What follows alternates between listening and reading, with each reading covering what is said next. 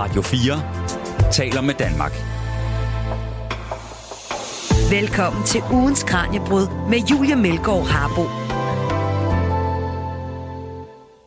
Her den næste time skal vi lytte til nogle bidder fra ugens Kranjebrud-programmer. Og dagens program er lidt til den dystre side. Vi skal nemlig kaste et blik på, hvad videnskaben kan lære os om endetidstro og endetidsberetninger, altså apokalyptiske fortællinger om, at verden går under. Denne her tro på, at verden vil gå under, møder man nemlig flere steder. Vi åbner blandt andet Bibelen og læser op på Johannes åbenbaringen og øh, ser på, hvilke virkemidler den bruger for at vække frygten for verdens ende. Bagefter rejser vi over Atlanten og øh, besøger byen, der i 1930'erne blev døbt The Murder Capital, nemlig Memphis. Vi skal høre om øh, den politivold, der er blevet så uhyggelig almindelig i øh, store dele af USA, og om det forfærdelige drab på Tyree Nichols, en øh, amerikansk sort mand, der blev banket ihjel af en specialenhed. Til sidst skal vi øh, høre om den lidt lysere side af Memphis, der altså også var det sted, hvor Elvis fik sit gennembrud, og hvor bluesmusikken opblomstrede. Du lytter til Radio 4. Først kaster vi altså et blik på apokalyptiske fortællinger. For de her fortællinger, der forudser og beskriver jordens undergang, findes der altså mange af. Og de er ofte skrevet på en måde, der påvirker os både psykisk og kropsligt. Kranjebrudsvært Maja Jensen undersøgte nogle af de her beretninger sammen med Armin Gertz, der er Dr. Fil og professor emeritus i religionshistorie på Aarhus Universitet. Og det er blandt andet i Bibelen, altså nærmere betegnet i Johannes åbenbaringen, at der berettes om verdens undergang. Vi skal kaste et blik på, hvordan de her historier er fortalt, og hvordan de er blevet brugt socialt. Vi hopper ind i klippet netop, som Armin skal til at forklare, hvad der kendetegner endetidsberetninger, og hvad endetidstro egentlig er for noget. Ja, men det er øh, tanken om, at øh, ja, normalt er der en eller anden person, som er måske karismatisk, profetisk, han får visioner. Og i de visioner, øh, som normalt kommer fra en højere magt, en Gud eller en anden væsen, som, som har øh, viden om, om verden og om tiden, øh, fortæller vedkommende, hvad der skal ske. Og øh, normalt er de her endetidsberetninger, de er meget farverige, meget billige, meget følelsesladet, og meget frygtelige. Øh, og, øh, og det er sådan set øh, dem, som vi øh, studerer øh, og øh, forsker i, og øh, prøver at forklare, hvad, hvad er det for nogle øh, ting i de her øh, beretninger, som, som vi, er, vi finder fascinerende. Hvorfor gør vi det psykologisk og socialt og sådan noget? Ja, når jeg tænker på endetidstro, endetidsfortællinger, så kommer jeg også til at tænke på religion. Er det noget, vi finder uden for religionens verden også, eller er der virkelig en stærk sammenhæng? Jamen, uh, det er klart, at, at uh, langt de fleste uh, fortællinger er uh, fra uh, forskellige religioner. Uh, men uh, der er også folk, som, eller der er mange bevægelser, der venter på uh, undergangen på den ene eller den anden måde, politisk, social eller uh, også uh, naturligt uh, mm. uh, med katastrofer og, og, og ting og sager, som venter på en verdens undergang. Men det er mest uh, religiøs, religiøse strømninger og religioner, som uh, har disse opfattelser. Men når man taler om endetidstro, så kan det altså både være øh, jordens endeligt, menneskenes mm. endeligt, men det, det kan også være politisk, socialt. Ja, ja et stort skifte på ja. en eller anden måde. Ja, det kan det godt, og, og man kan også sige, at, at det er noget, vi har set i hvert fald de sidste par århundrede i forhold til moderniteten. Øh, fordi der har været øh, grupper både i øh, højrefløj og venstrefløj, som har gjort op med moderniteten og øh, betragte moderniteten som umoralsk, og øh, som øh, fører os øh, på vej til en, en totalt kollapse. Mm. Så det, det passer meget fint med, med Annetids uh, tankegang. Ja. Hvorfor er det vigtigt at undersøge især de her gamle endetidsfortællinger i dag? De, er jo, de har jo altså 2.000 år på bagen, nogle af dem. Ja, øh, nogle er endnu ældre. Øh, men, men det er klart, at øh, vi skal beskæftige os med dem, fordi de findes stadigvæk i dag. Øh, folk de øh, orienterer sig i verden i dag på basis af kilder øh, fra 2000 år siden, for eksempel. Og, øh, og det rejser spørgsmålet, hvorfor, hvorfor i alverden øh, skulle de her gamle skrifter øh, sige os noget i dag? Så på sin vis er det vigtigt. Øh, og øh, det første, vi gør, det er at gå og dykke lidt ned i, i psykologien, og i, øh, især i socialpsykologien. Hvad er det for nogle øh, sociale mekanismer, der er på spil, der får folk til at, mm. at tage disse øh, skrifter alvorligt og, og leve et liv øh, i lyset af disse øh, skrifter. Ja, og nogle af de her virkemidler, som de bruger, dem skal vi også uh, tale om lidt senere. Men allerførst så kunne jeg godt tænke mig at høre, hvad er nogle af de uh, berømte eller mest kendte fortællinger, der på den her måde handler om jorden eller menneskets endeligt? Altså, de, de mest kendte er naturligvis øh, de, øh, i hvert fald i Vesten, øh, de øh, øh, tanker og bevægelser, som vi har set i Nærorienten øh, omkring Kristi Fødsels tid, øh, med øh, de gamle jødiske øh, beretninger om med visioner og om verdens undergang, og øh, vi har det i den tidlige kristendom, øh, Johannes åbenbaring og øh, islam, øh, Koranen, øh, om øh, den kommende undergang, den kommende dommedag osv. Så, videre.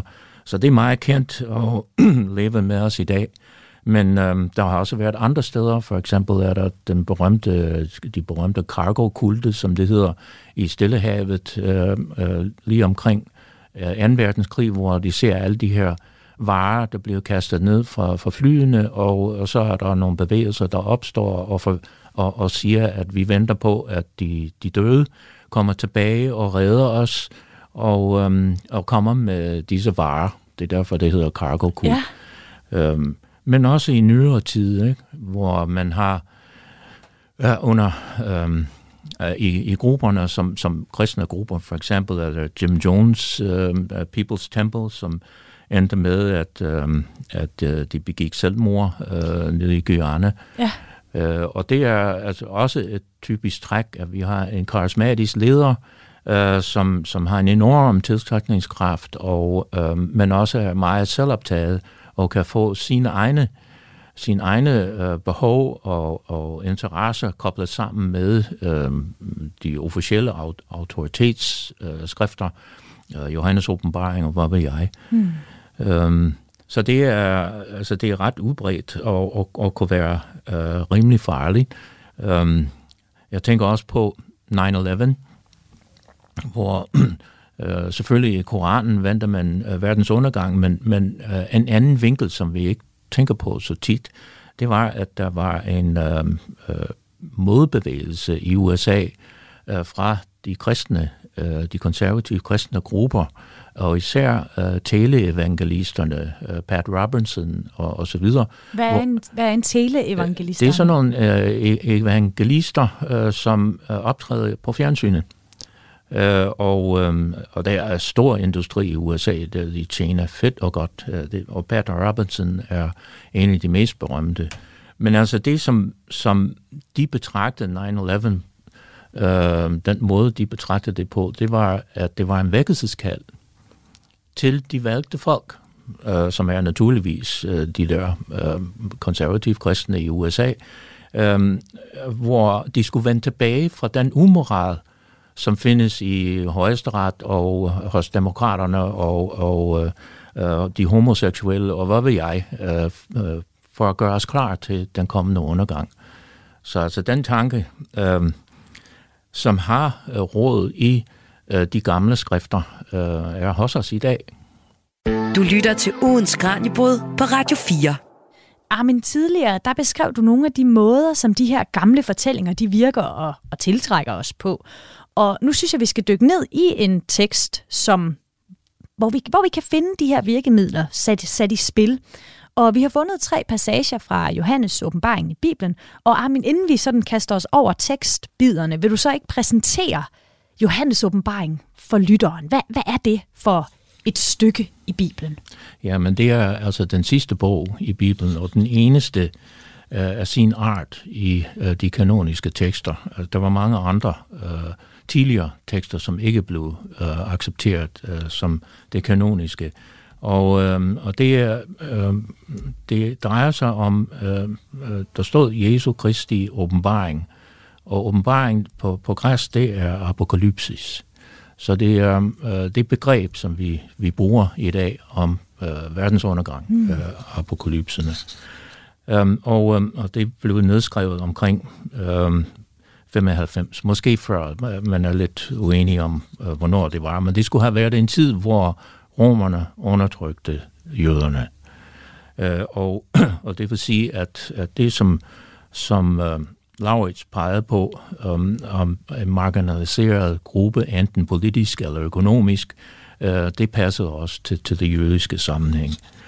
Og der er så uh, flere scener om, uh, først er der uh, en, nogle, uh, hvad skal man sige, en appel til forskellige menigheder rundt omkring. Um, det er skrevet af en, der hedder Johannes, men regner ikke med, at det er øh, Johannes øh, evangelisten, men en anden, øh, der har skrevet den. Han øh, skriver nogle breve øh, til øh, øh, de forskellige menigheder for at få samling på tropperne, og så kommer han med den her beretning, hvor de onde øh, bliver mere og mere voldelige, mere og mere undertrykkende øh, mod Kristus tilhængere, og øhm, øh, så kommer flere og flere guddommelige straffe og, og, og domme øh, gennem øh, kosmiske katastrofer, og, og så kommer den endelige øh, tusindårsrig og øh, øh, den endelige dommedag. Ja, og nu synes jeg, vi skal høre den første lille bid af Johannes åbenbaring kapitel 14, vers 1-5. Jeg så, se, lammet stod på Sions bjerg, og hos det stod 144.000, som havde dets navn og dets faders navn skrevet på deres pande. Og jeg hørte en lyd fra himlen, som lyden af vældige vande, og som lyden af voldsom torden. Og den lyd, jeg hørte, lød som harpespillere, der slår deres harper – og de synger en ny sang foran tronen, og de fire levende væsner, og de 24 ældste. Og den sang kunne ingen lære, undtagen de 144.000, som er købt fri af jorden. Det er dem, der ikke har sølet sig til med kvinder, men er jomfruelige. De følger lammet, hvor det går. De er købt fri fra menneskene som en første grøde for Gud og lammet, og der fandtes ikke løgn i deres mund – de er uden fejl. Ah, men hvad er det, der sker her? Og hvem er de der 144 der er købt fri af jorden? Ja. Den her tekststykke, den er faktisk ret, øh, ret spændende, mm. og, og, og det er det rene guf. Det, øh, det trækker på alle de ting, som, som vi har talt om. Uh, jeg kommer tilbage til de 144.000.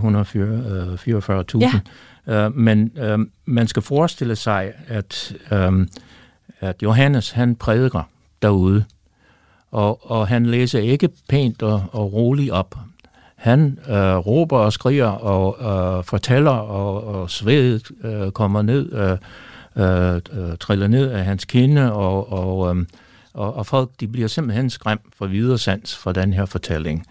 Øh, og øh, der henvises hele tiden til øh, øh, tidligere øh, tekster i Gamle Testamentet. Det er Sions bjerg, for eksempel. Mm og lammet det er Jesus. Og, og det hele foregår uh, i forhold til uh, påsken øh, og og øh, det udvalgte folk, som, som flygter øh, fra Ægypten og sådan noget. Så der, der er hele tiden et samspil, øh, øh, hvor øh, øh, forfatteren eller, eller fortælleren trækker på den viden, som øh, hans tilhører har i forvejen.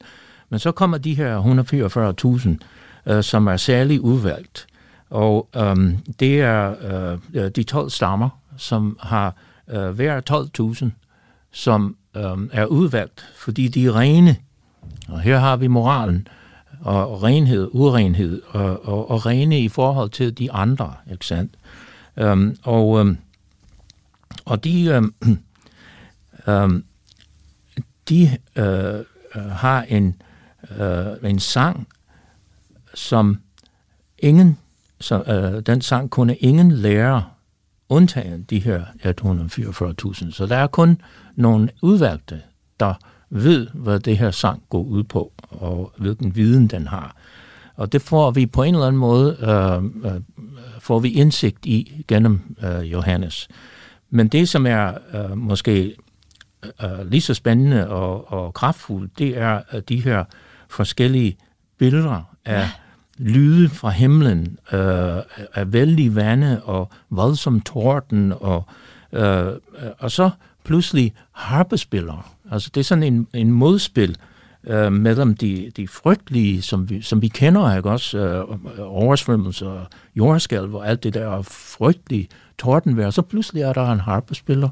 Øh, så det, det er ligesom, at man, man stiller det gode op over for det onde, ikke? Øh, og, øh, øh, og så er der øh, øh, noget med, med, med det her med, med, med Zionbjerget, det, det er noget med templet. Templet har været ret vigtigt, og hele offerkulten i, for, i forbindelse med templet, det skal på en eller anden måde komme tilbage.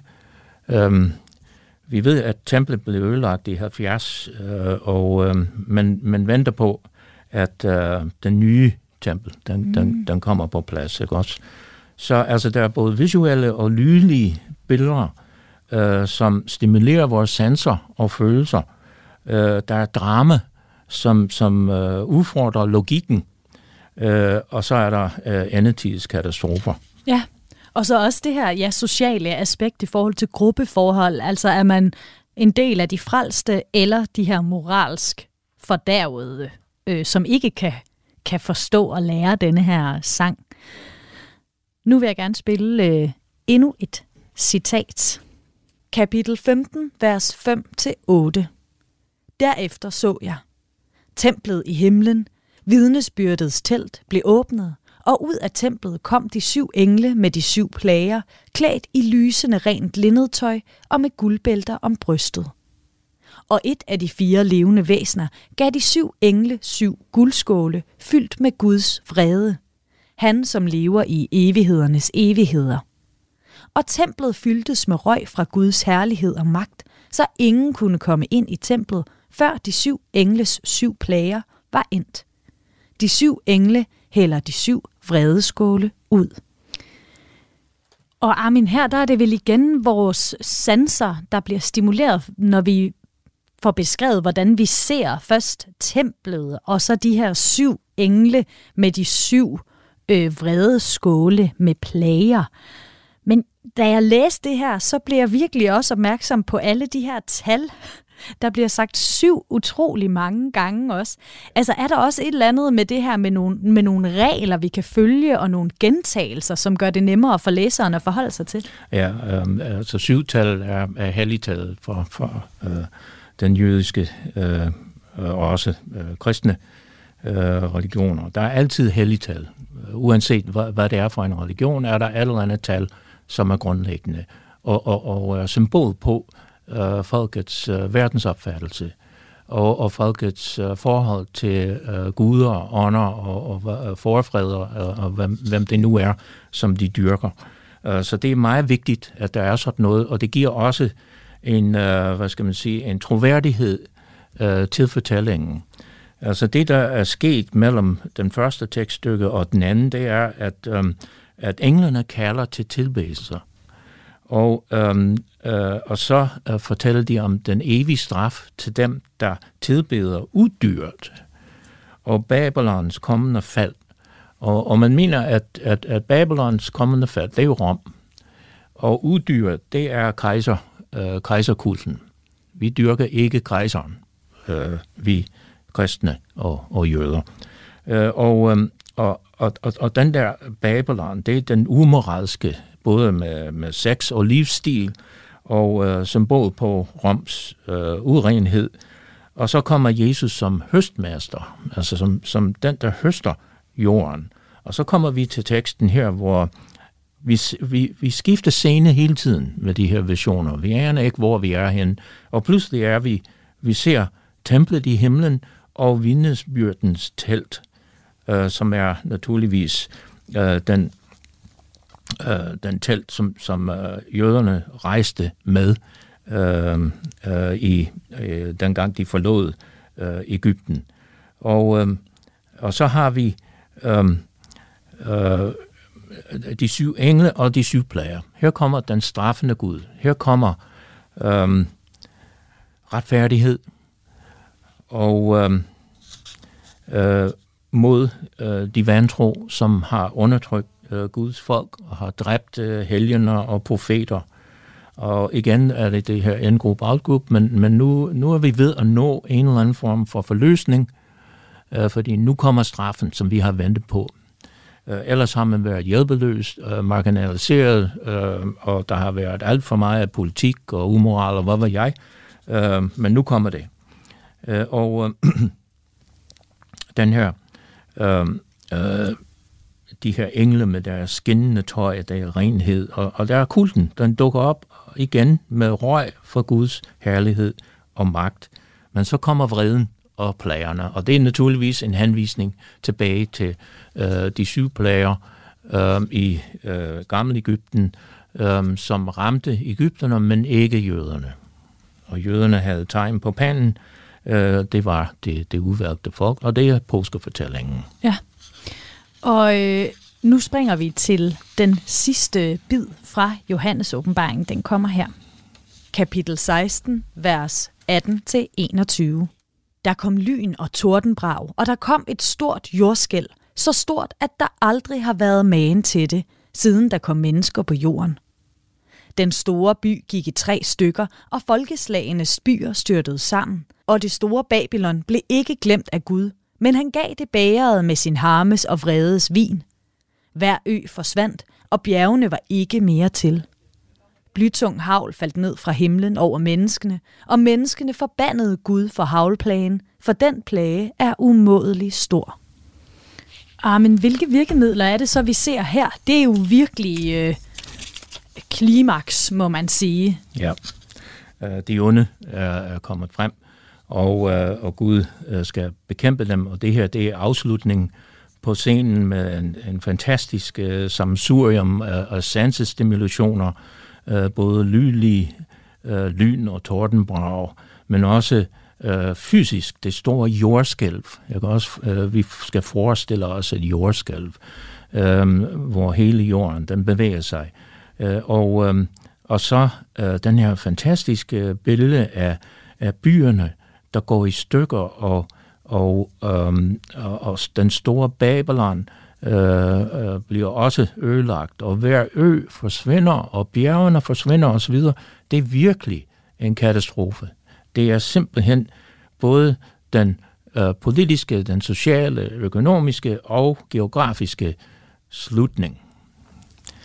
Øh, det er kaotisk, det er overdimensioneret, den er både visuel og taktil, altså følelsessansen, Øh, og, øh, og, og Babylon er naturligvis Rom, så den, den, det er også den der store fornøjelse, at øh, Rom er gået under.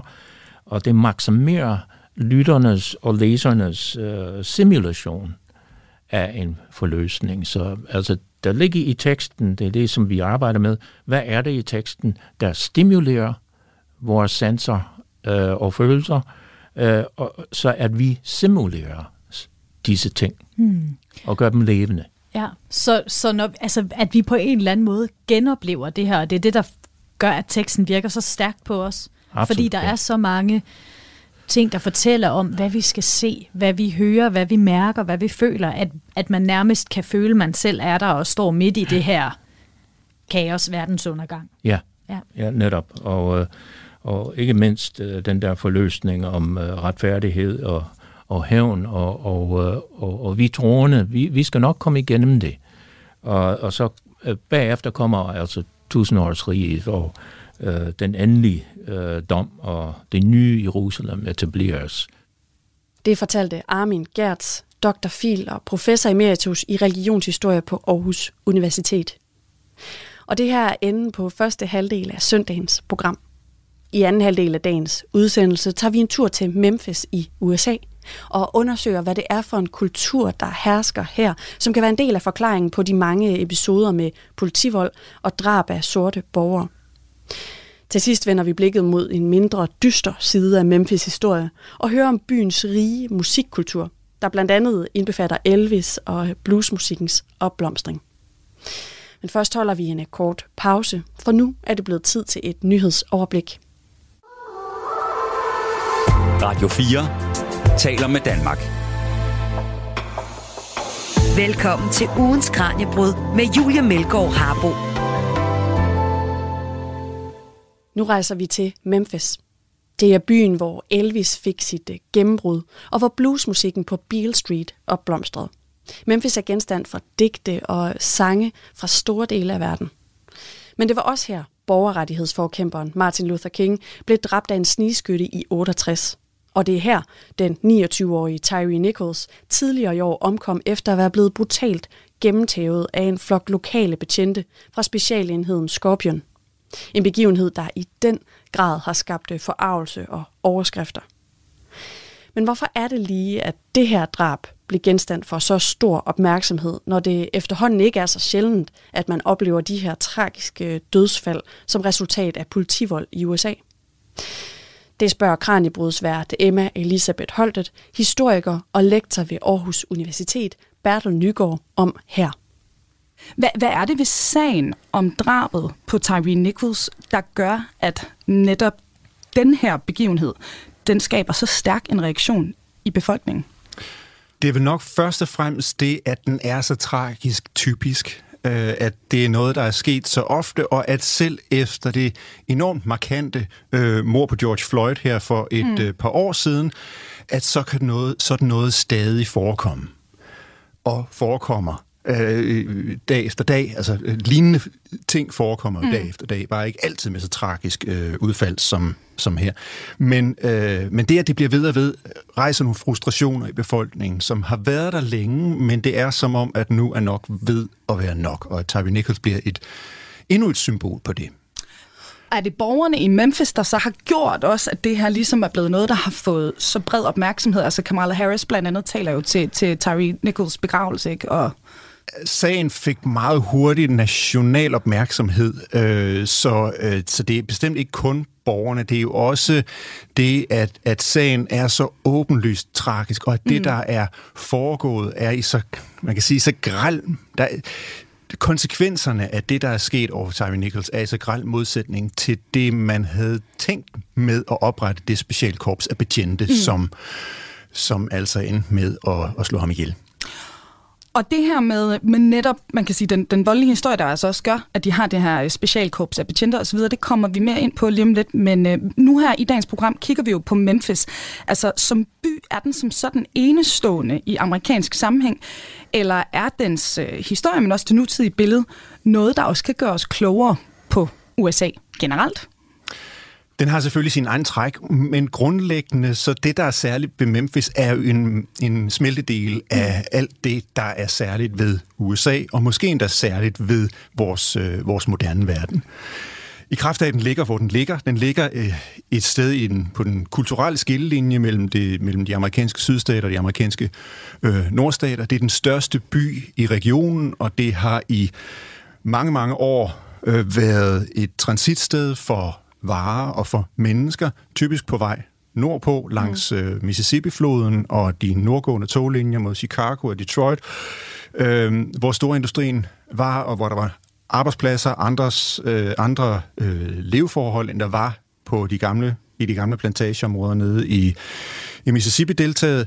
Og så, så den har placeret sig imellem syd og nord, og de forskellige øh, kulturer, der præger øh, de amerikanske sydstater og, og, og nordstater, og placerede sig mellem land og by, placerede sig mellem øst og vest. Altså, den er sådan set lige i, i midten af det hele. Og det, det er på mange måder det, der er særligt ved Memphis, og det er også det, der har gjort, at den har fået de særlige kulturelle træk, som vi i dag forbinder med den. At den har fået den her rolle som den by, man rejste til fra oplandsområderne, mm. og måske den by, man brugte som transit videre til andre steder. Men derfor får den en særlig sådan symbolsk funktion som en slags brobygning imellem øh, mellem syd og nord, og dermed også som en slags brobygning imellem de amerikanske sydstater og den større verden. Vi hopper her med videre til næste kapitel i dagens fortælling om Memphis, Tennessee, fordi lad os se nærmere på øh, de mere voldelige sider af byens historie. Du lytter til Kranjebrud på Radio 4. Og øh, til nye lyttere, vores gæst i dag, og øh, guide igennem Memphis' mange facetter, det er historiker Bertel Nygaard. Og Bertel, nu øh, har vi jo været inde på det, men lad os dykke helt ned i, i det her. Hvor- Hvornår bliver Memphis for første gang stemplet som sådan en særligt voldelig by? Man plejer at henvise til en øh, avisartikel fra New York Times i 1915, der altså refererer til, at der i Memphis øh, i det forgangne år, altså 1914, er der foregået cirka 100 øh, mor og manddrab. Og det er altså i en by, der på det her tidspunkt er forholdsvis lille. Den er på cirka 150.000 indbyggere. Og det giver altså en morrate på sådan lige godt 72 ud af, ud af 100.000. Altså man måler typisk morrater mm. i et bestemt antal ud af, af 100.000, og det er altså et meget, meget højt tal, og det er, og det er så højt, at det bliver bemærket mm. i, uh, i storbyen New York, ikke? at vi har det her, den her by ret langt væk, hvor tingene virkelig går voldsomt for sig. Hvorfor er byen på det her tidspunkt så voldelig? Det er jo ikke til at sige specifikt her i 1914 og 15, hvad det, hvad det er, der får morretten til at toppe. Man kan sige, at når en by er så lille, så skal der jo ikke så mange mor- og voldsomheder til for, mm. at at, øhm, at, at, at morretten kommer, kommer op, men den er systematisk høj i Memphis. Ikke altid, ikke altid over 72, vel, men den er, den er høj. Ja. Øhm, og øh, altså det er grundlæggende de sociale modsætninger, der er på spil i byen, imellem byens sorte befolkning og den hvide befolkning, mellem fattige og rige. Øh, det er kulturelle spændinger, det er en meget høj kriminalitetsrate. Det er jo også en by, der i kraft af dens rolle som handelsby for bomuld, Tidligere var det jo også en slavehandelsby, øh, men altså, det er jo det er et kæmpe bomuldsmarked, der er med til at bygge byen op til, hvad den er. Men det, det er også med til at, at gøre, at der flyder rigtig mange penge igennem byen. Og som storbyer jo ofte er, altså suger pengene jo Pengene suger aktivitet og mennesker med sig, men jo også folk, der gerne vil gøre adgang til penge øh, lettere, end, øh, end de ellers kan være. Og forskellen mellem rig og fattig er jo, øh, er jo markant her, og, mm. og mange forsøger på den ene eller den anden måde at skyde, skyde genvej til noget hurtig rigdom. Og det kan man jo gøre ved at være kriminel, mm. men man kan jo også gøre det ved at være en del af byens korrupte politistyrke, der hæver beskyttelsespenge for øh, ikke at foretage vilkårlige anholdelser og den slags. Det er der tonsvis af historier om. Og det her med, for nu, nu sagde jeg jo, at den har været kendt som The Murder Capital of the World. Hvornår kommer det her navn så ligesom øh, til? Man mener, det, det kan spores tilbage til 1930'erne. Mm. Øhm, igen, er det noget, det er en avisoverskrift, der er blevet meget Skulle berømt. Det, det, det lyder som sådan noget, os, os journalister virkelig synes, Ja. er, er, er godt altså, det, så, så Ja. det er jo ikke noget, altså det er jo ikke fordi det statistisk set var den mest drabsplade by overhovedet, og i sammenligning med byer, der er i krig, altså så, mm. så er de her mm, drabstal jo, man kan sige, øh, begrænset. Ikke? Mm. Men altså, øh, i forhold til, at det er en by i fredstid, så har der været en konstant høj øh, høj morrette. Mm. Og, og, og når man kalder det verdens mest morplade by, så er det nok, fordi det er nogle bestemte dele af verden, man ser på. Så det her, det siger måske mere noget om amerikanernes opfattelse af Memphis på det her tidspunkt. Er det rimeligt det, at sige? Det tror jeg nok er Ja. rimeligt at sige, ja. Og det er nok også udtryk for, at de enkelte steder, hvor der har været en højere morrate, har været virkelig små byer, mm. hvor det altså har været tilfældigheder, mere eller mindre, der har gjort det. Ikke? Vi har også allerede været inde på, altså Memphis har jo også været hjemsted for nogle af de mest markante kampe i, i borgerrettighedsbevægelsens stræben efter ligestilling, selvfølgelig mellem sorte og, og hvide amerikanere. Hvordan hænger den her bevægelse, og selvfølgelig mordet på Martin Luther King, sammen med historien om politibrutalitet i byen, som vi altså stadig har effekter af den dag i dag? Ikke?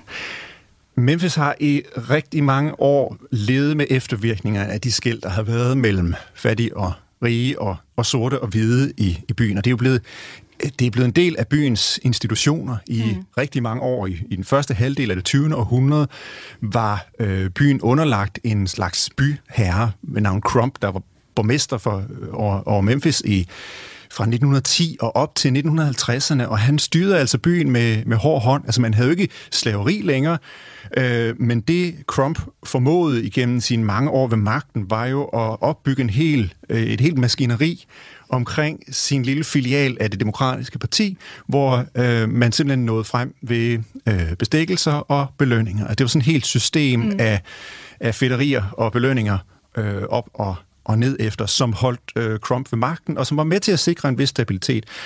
Øh, og en væsentlig del af Trumps politik i den her sammenhæng, det var jo at holde, fastholde de sorte i deres kvarter, altså man fastholdt adskillelsen af hvide og, og, og sorte øh, i hver deres kvarter i, i, i, i byen, og, øh, og det var jo ikke sådan, at Trump udelukkende var øh, behandlet de sorte dårligere end de hvide. Ja, det gjorde han, men, mm. men, men, men han gav sådan set til alle for at vinde opbakning. Så Trump var i stand til at få rigtig mange sorte med sig.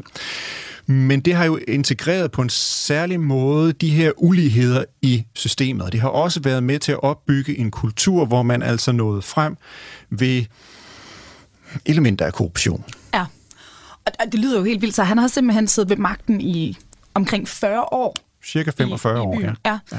Hvor usædvanligt var det i USA på det her tidspunkt? Det er ikke det er ikke absolut enestående, men det er alligevel bemærkelsesværdigt. Ja. Altså, det er, det er noget, man, man jo typisk ser i, uh, i sådan nogle byer, sådan mellemstørrelse, ikke? Ja, og, og så er det rimeligt at sige, at den her sådan kultur, hvis vi kan kalde det det, en uheldig kultur inden for deres offentlige apparat, at det altså er noget, der har taget byen lang tid at slippe? Eller? Det kan man sige.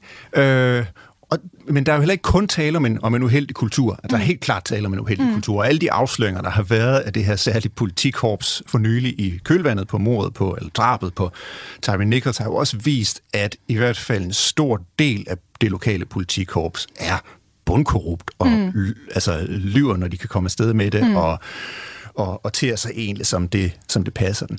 Der er selvfølgelig en, det er selvfølgelig udtryk for en syg kultur, som på en eller anden måde er er, er nedarvet, men den er jo også rodfæstet i uh, interesser. Altså, der er folk, der har interesser i at bevare de relative privilegier, de har inden mm. for det her system. Og allerede under borgmester Trump i starten af det 20. århundrede, der var det jo, der var jo både sorte og hvide mennesker, som vandt relative privilegier ved, ved ligesom at blive tilgodeset inden for hans system. De opnåede mm. magt, og de opnåede en eller anden form for velstand derigennem. Og der, det gav dem jo noget at tabe også over for alle de andre, som, som var under dem. Og øh, det er i høj grad det, der har præget byens øh, nyere historie, og som har været med til at give den det her element af øh, giftighed og, og korruption, som altså også stikker i ret, ret dybt i den. Så hvis vi skal konkludere her på, øh, på det her kapitel om, om volden og, og den her meget mørke del selvfølgelig af, af historien i, i Memphis, altså murder capital of the world, det er måske overdrevet, men det er virkelig et samfund, der har kæmpet med både vold og kriminalitet, og altså også et, et politisk øh, system og en, øh, et offentligt system, som måske ikke altid har handlet til, til borgernes øh, bedste. Man kan sige, at svaret på, svaret på volden i gaderne har stort set altid været mere politi, mere politiundertrykkelse, men hvis brutaliteten rækker ind i selve politikorpset, og det er korrupt, mm. jamen så er det jo bare en, en eskalerende vold i alle retninger. Du lytter til ugens Kranjebrud på Radio 4. Og hermed, der er det blevet tid til at hoppe videre til næste kapitel her i vores fortælling om Memphis. Fordi der er altså heldigvis også andre ting, som den her by, den er kendt for. Du lytter til Kranjebrud på Radio 4. Og med her i studiet i dag, der har vi historiker Bertel Nygaard, der er lektor på Institut for Kultur og Samfund ved Aarhus Universitet. Og øh, Bertel, som sagt, Memphis er jo altså øh, langt fra heldigvis kun kendt som the murder capital of the world. Hvad er det for en rolle byen, sådan hvis vi kigger i det bredere perspektiv, altså har spillet i det sydlige USA's tidligere historie?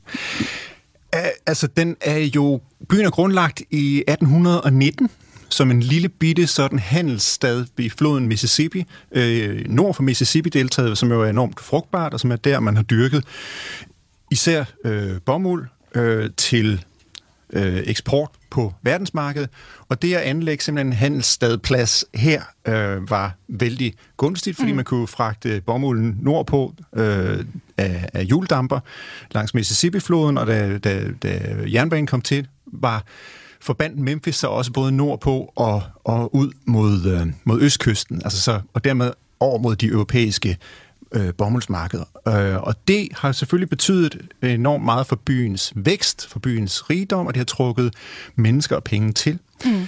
Det har også gjort byen til den største i selve delta-regionen omkring floden Mississippi, og det har jo øh, betydet, at den har været en tiltrækningskraft, haft tiltrækningskraft for folk, der har boet i det område. Altså, det var også der, man tog ind for at sælge alle mulige andre varer, og det var der, man tog ind for at få det frirum og more mm. sig. Det var der, man gik i byen lørdag aften, hvis man, øh, hvis man kunne, ikke? Øh, og det var også der, hvor man som især øh, et sort menneske kunne slippe for den øh, rå brutalitet, som navnlig kendetegnede Mississippi-deltaget. Altså, man sagde jo til, øh, til sorte, tidligere sorte amerikanere, øh, navnlig i slavetiden, men sådan set også i de senere former for økonomisk mm. afhængighed, som afløstes det formelle slaveri, så sagde man, hvis, hvis ikke du opfører dig ordentligt, så sender dig bare til Mississippi. Og Mississippi gik okay. for at være et af de hårdeste steder, man kunne være øh, undertrykt sort menneske overhovedet. Så i den sammenhæng har Memphis været et sted, man, man kunne slå sig løs og mærke noget af den store verden. Altså, mm. Og den berømte gade, der hedder Beale Street i Memphis, som går lige på tværs af Main Street, den gamle hvide, hvidt dominerede hovedgade, øh, der har Beale Street altså været de sortes hovedgade. Mm. Ikke bare for selve Memphis og opland, men sådan set for hele, for hele regionen. Og det forklarer en meget stor del af Memphis' særlige kultur og kulturliv, og de muligheder, der kunne være, relative muligheder, der kunne være i at være sort eller være fattig i, i Memphis. Man kunne klare sig på en anden måde, end man kunne ude på landet.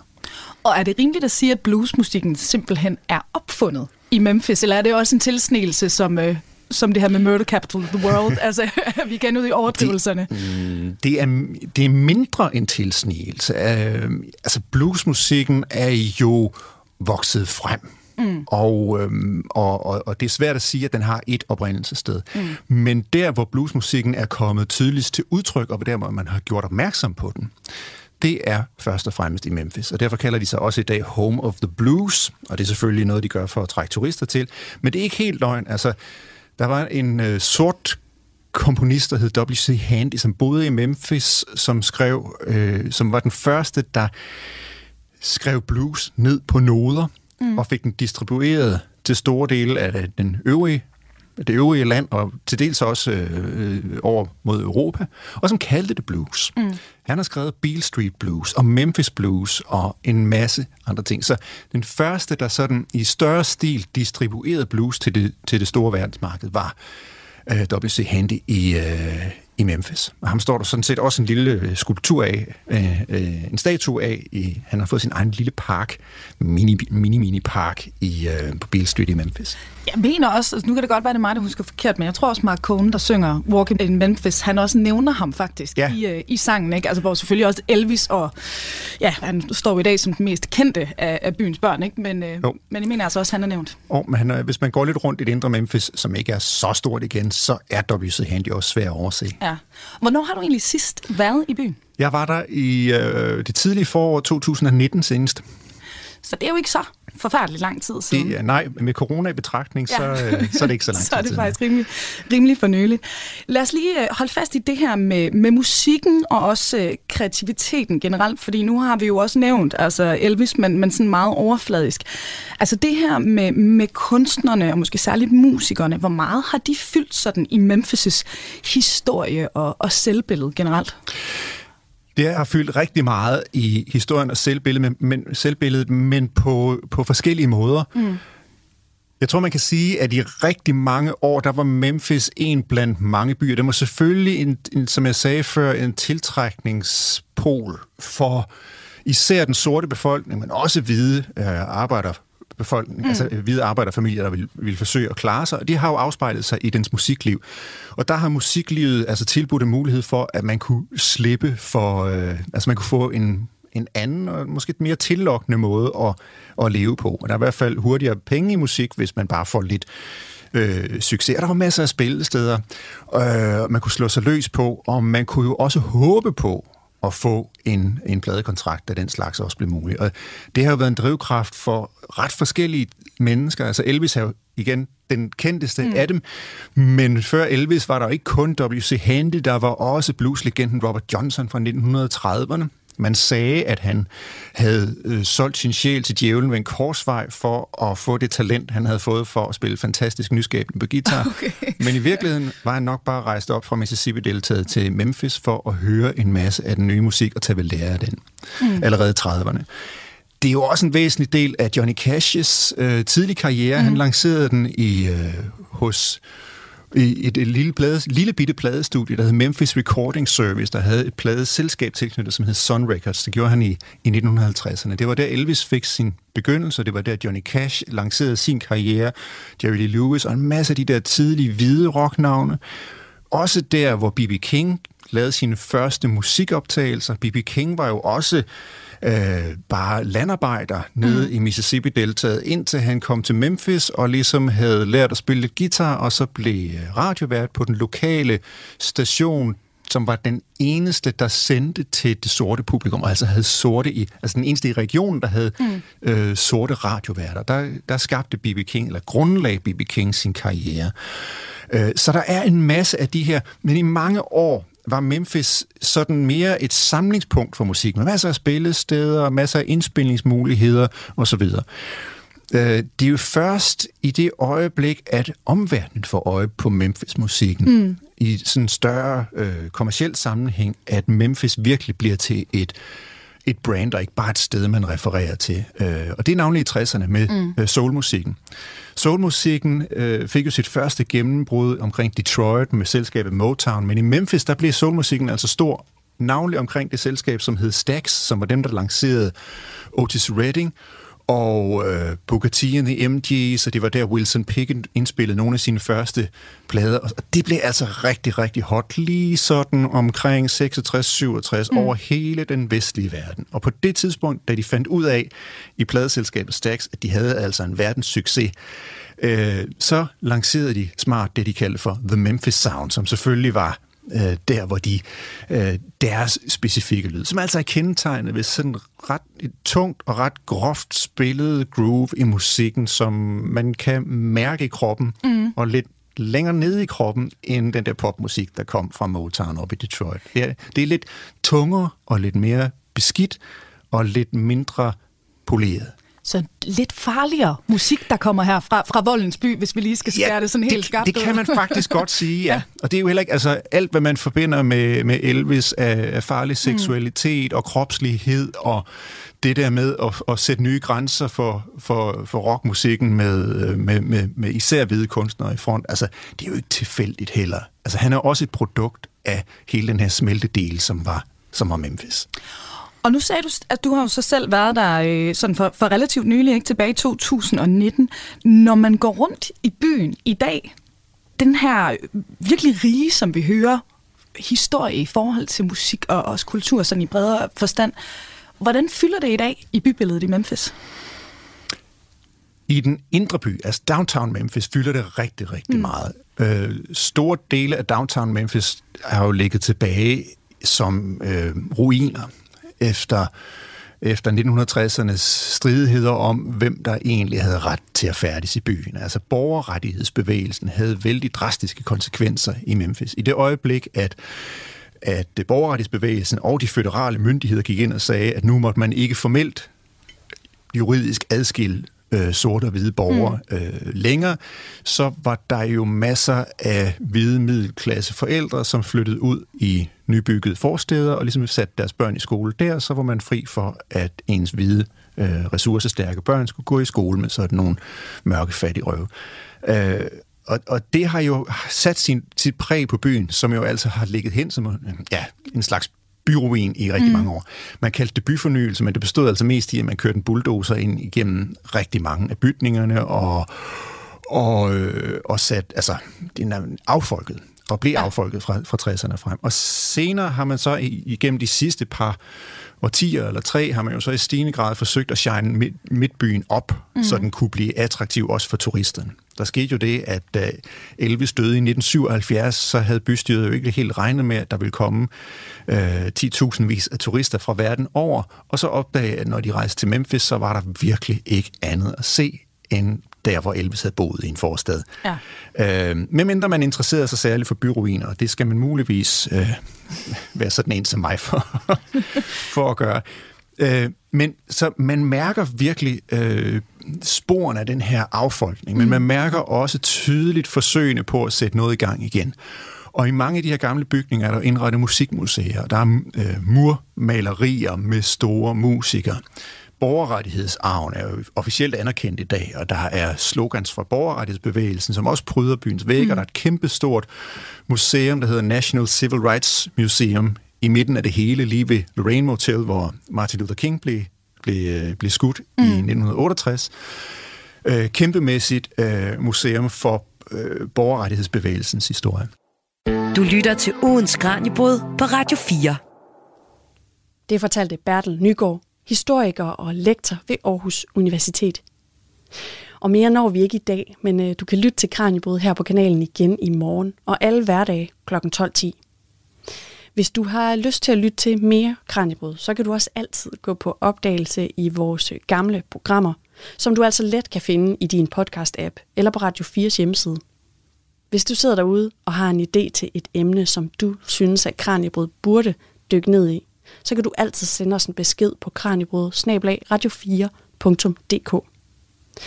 Jeg hedder Julie Melgaard Harbo, og programmet her er produceret af Videnslyd for Radio 4. Tak fordi du lyttede med.